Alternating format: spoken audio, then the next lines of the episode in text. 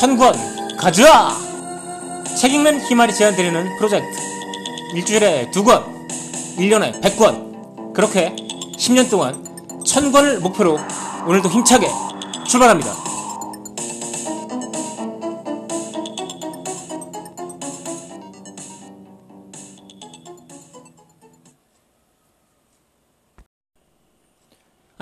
안녕하세요. 책 읽는 희말입니다. 천 권 가져와. 천 권을 언제 읽을까 생각이 되셨지만 한 발짝 한 발짝씩 가면 결국은 갈 수 있겠죠. 첫 번째 책을 어떤 책으로 할까 잠깐 고민을 했었는데요. 지금까지 제 브런치에서 가장 많은 분들이 읽어주시고 공감을 표시해주신 책으로 결정을 했습니다. 행동경제학이라는 분야가 있죠. 경제학이라는 이름이 있지만 사실은 심리학에 가깝고 굉장히 재미있는 분야입니다. 이 행동경제학에는 이제 여러 훌륭한 교수님들도 많고 훌륭한 책도 많은데 그 중에 상식 밖의 경제학이라는 재미있는 책을 소개해드리도록 하겠습니다. 원제는 Predictably Irrational, 즉 비합리적이긴 한데 사실은 예측할 수 있는 수준으로 비합리적이다라는 겁니다. 우리의 행동이. 그래서 어떤 방식으로 비합리적인지를 알면은 미리 고칠 수도 있고 또 그에 맞춰서 적절한 선택을 할 수도 있겠죠. 제가 지금까지 행동경제학 책을 그래도 몇 권 봤는데요. 그 중에도 가장 재밌는 책 한 권을 뽑으라고 한다면 아무래도 이 책 상식 밖의 경제학을 뽑겠습니다. 또 뭐 만약에 진짜 행동경제학에 대해서 굉장히 좀 심각하게 접근하고 싶다라고 하면 가장 좋은 책은 뭐냐라고 만약 물으신다면 그건 아무래도 데니얼 캐너먼의 어, 상, 어, 생각에 관한 생각이라는 이름으로 번역이 되어 있는데요. Thinking, 어, 원제는 Thinking Fast and Slow입니다. 데니얼 캐너먼 교수의 생, 어, 생각에 관한 생각, 그 책이 가장 좋은 책이라고 한다면 가장 재밌는 책은 댄 애리얼리 교수의 상식 밖의 경제학이라고 생각을 합니다. 이 책의 서문을 보면은 음, 이 댄 애리얼리 교수님이 젊었을 때 전신 삼도 화상을 입고 병원에 입원했던 이야기가 나옵니다. 전신 삼도 화상이니까 정말 심각하죠. 그래서 매일 소독을 하고 붕대를 갈아야 되는데 간호사들이 이렇게 생각했다고 합니다. 아무래도 천천히 뛰어도 아프고 빨리 뛰어도 아픈데 천천히 뛰면은 좀 덜 아프겠지만 오래 아프고 빨리 뛰면은 어, 좀 더 아프긴 하겠지만 아픈 시간이 줄어드니까 이왕 아플 거 빨리 뛰자. 그래서 환자들의 고통을 줄여주자 이렇게 생각했다는 거죠. 그런데 이 댄 애리얼리 교수는 그 누워서 말도 못하고 어, 전신 화장이었으니까요. 그 붕대 바꾸는 걸 기다리면서 그 붕대 가는 시간이 가장 두려웠다고 합니다. 즉 알지도 못하면서 남의 고통에 대해서 생각하지 말라는 거죠. 자, 지금 이 행동에 대해서 생각해보죠. 간호사들의 생각이 틀린 걸까요? 전통 경제학적인 시각에서 보면은 맞다고 보는 게 맞을 겁니다. 만약에 빨리 떼는 것에 어, 아픈 정도가 십이고 천천히 떼는 게 오라고 하고요. 만약에 빨리 떼는 데는 이 초, 느리게 떼는데 사 초가 걸린다면 십 곱하기 이는 오 곱하기 사랑 같죠. 그러니까 어차피 같다. 그러니까 우리들 일하는 시간도 줄이고 저 사람들도 그래도 아픈 시간이 줄어드는 게 낫겠지라고 생각하고 그렇게 한 거죠. 하지만 자기 자신은 자기 실제로 그 고통을 당하는 환자 입장에서는 그 생각에 절대 동의할 수 없었다라고 하죠. 일반적으로 고전 경제학에서는 어, 인간들이 합리적으로 행동한다고 생각합니다. 그래서 행동 경제학자들은 사실 그렇지 않다는 것을 실험을 통해서 알게 되었고 그래서 전통 경제학에서 합리적으로 행동하는 인간, 이건 인간이 아니다 라는 의미에서 이콘이라고 부릅니다. 경제학적인 인간이라는 얘기죠. 그러면서 실제로 사람들은 이콘이 아니고 사람이기 때문에 경제학은 맞지 않다. 그래서 행동 경제학으로서 기존 경제학 이론을 보완해야 한다는 것이 행동 경제학자들의 주장입니다. 이 책에는 굉장히 여러 가지 에피소드 어, 그리고를 통해서 여러 가지 실험 결과 그래서 어떤 전통 경제학에서 좀 다르게 생각할 수 있는 부분을 많이 얘기를 해주고 있는데요. 저는 이 책에서 가장 재미있었고 또 실생활에서도 어떤 응용 가능한 부분이 바로 공짜에 관한 부분이라고 합니다. 공짜가 가장 비싸다. 이 부분에 대해서 얘기를 해보겠습니다.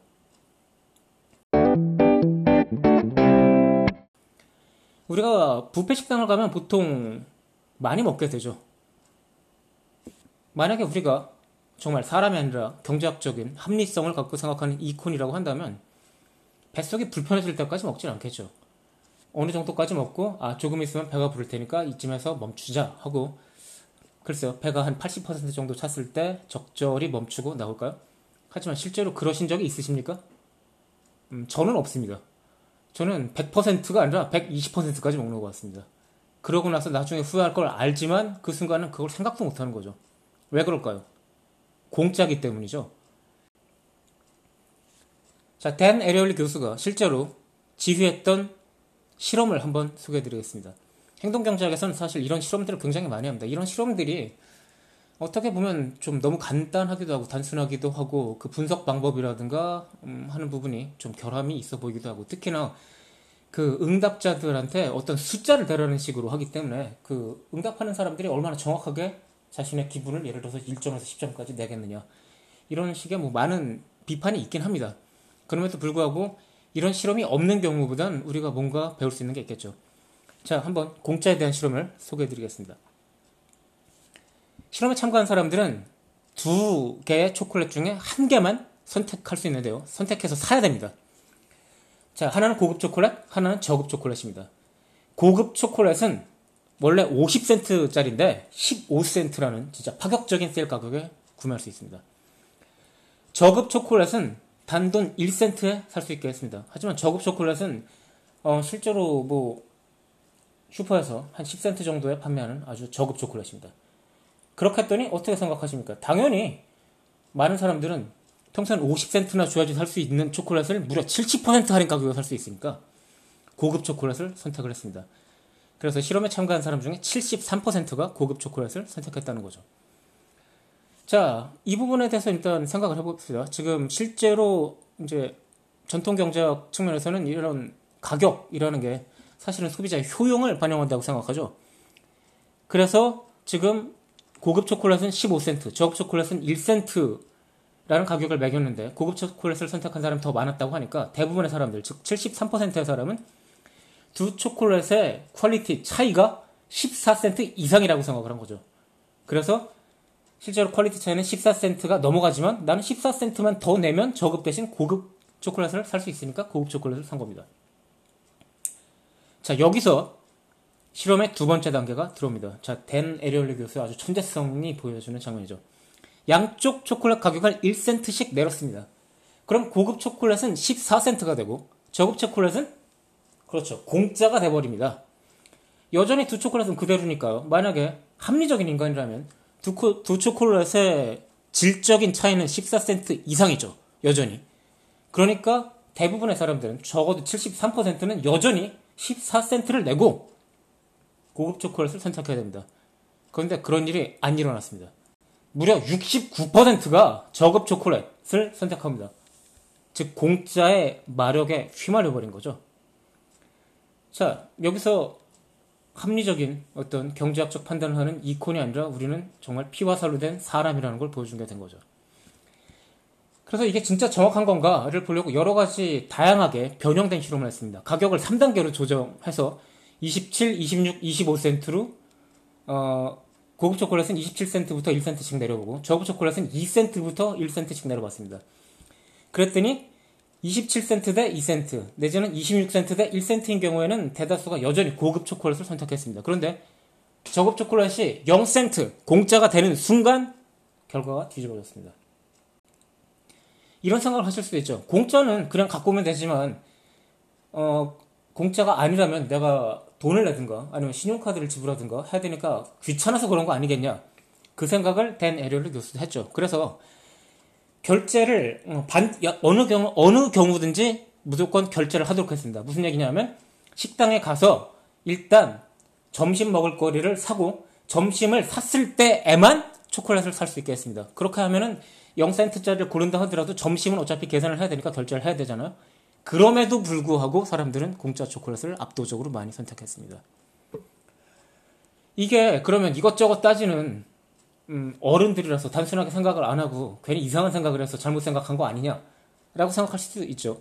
그래서 이번엔 애들을 상대로 했습니다. 애들한테 어, 할로윈 축제 때 얘기를 했어요. 그래서 애들이 여러 집을 돌아다닌 다음에 우리 집으로 왔을 때 어, 사탕을 많이 갖고 있네. 니네가 사탕 한 개를 주면 나는 작은 초콜릿바를 하나 줄게. 하지만 니네가 사탕 두 개를 주면 나는 훨씬 더 큰 초콜릿바를 줄게. 라고 했습니다. 그랬더니 당연히 그 사탕 두 개로 받을 수 있는 초콜릿바는 작은 초콜릿보다 훨씬 크거든요.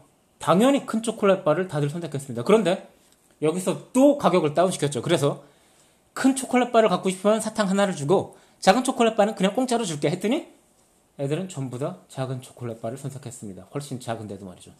이런 현상이 나타나는 이유를 행동경제학자들은 심적 회계라고 설명을 합니다.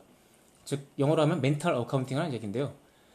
실제로 경제학적으로 정확하게 객관적으로 계산을 하지 못하고 머릿속에서 주관적으로 계산을 한다는 거죠. 예를 들면 갑자기 길을 가다가 돈을 주었다. 이거는 공짜로 생긴 돈이기 때문에 이건 막 써도 된다. 이렇게 생각하는 경우가 바로 멘탈 어카운팅입니다. 그리고 또 다른 예를 들자면 시장 같은 데서 콩나물을 살 때는 아, 뭐 조금만 더 주세요. 내지는 뭐 백 원 깎아주세요. 이러다가 갑자기 자동차를 사는데 뭐 예를 들어 삼천만 원짜리 자동차를 사는데 아, 백만 원만 더 쓰시면 오디오 세트가 훨씬 좋은 겁니다. 라고 하면 백만 원이 아무것도 아닌 것처럼 보여서 갑자기 백만 원을 그냥 질러버리죠. 이런 건 콩나물 살 때는 콩나물 살 때 천 원이랑 이 자동차를 살 때 삼천만 원을 완전히 다른 방식으로 생각을 하기 때문에 일어나는 멘탈 어카운팅, 심적 회계 결과 때문입니다. 그럼 이게 왜 공짜에서 마법을 발휘하느냐? 이것도 여러 가지 행동경제학 그리고 심리학에서 이미 밝혀진 내용인데요. 인간은 똑같은 금액을 얻는 경우와 잃는 경우를 생각해 봤을 때 잃는 경우를 훨씬 더 심각하게 받아들입니다. 지금까지 심리학자들이라든가 행동경제학자들이 계산해본 결과에 따르면 두 배 정도 더 심각한 손해라고 생각을 한다는 건데요. 즉 일 센트 들어오는 거랑 일 센트 나가는 게 같지 않다는 거죠. 나한테 일 센트가 나가는 걸 보상하려면 내가 적어도 이 센트는 받아야 된다라고 생각을 하는 겁니다. 그래서 일반적인 결과에서는 일반적인 거래에서는 나한테서 나가는 돈이 있고 들어오는 게 있기 때문에 어, 이게 균형이 맞다고 생각하지만 만약에 공짜가 되면 나가는 것은 없이 즉 손해가 전혀 없어지는 거죠. 그렇기 때문에 훨씬 더 큰 이득으로 다가오게 된다는 것입니다. 그래서 앞에서 분명하게 질적인 차이가 나는 초콜릿들이 있음에도 불구하고 결국은 공짜를 다들 선택하게 되는 거죠.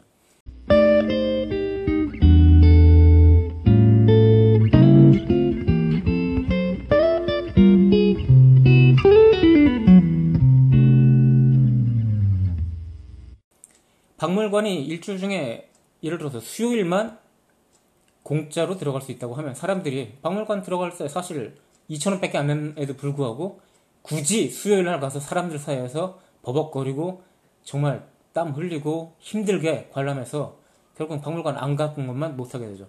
그냥 이천 원 내고 평일날 편하게 보는 게 훨씬 나은데도 불구하고 사람들은 그런 선택을 합니다.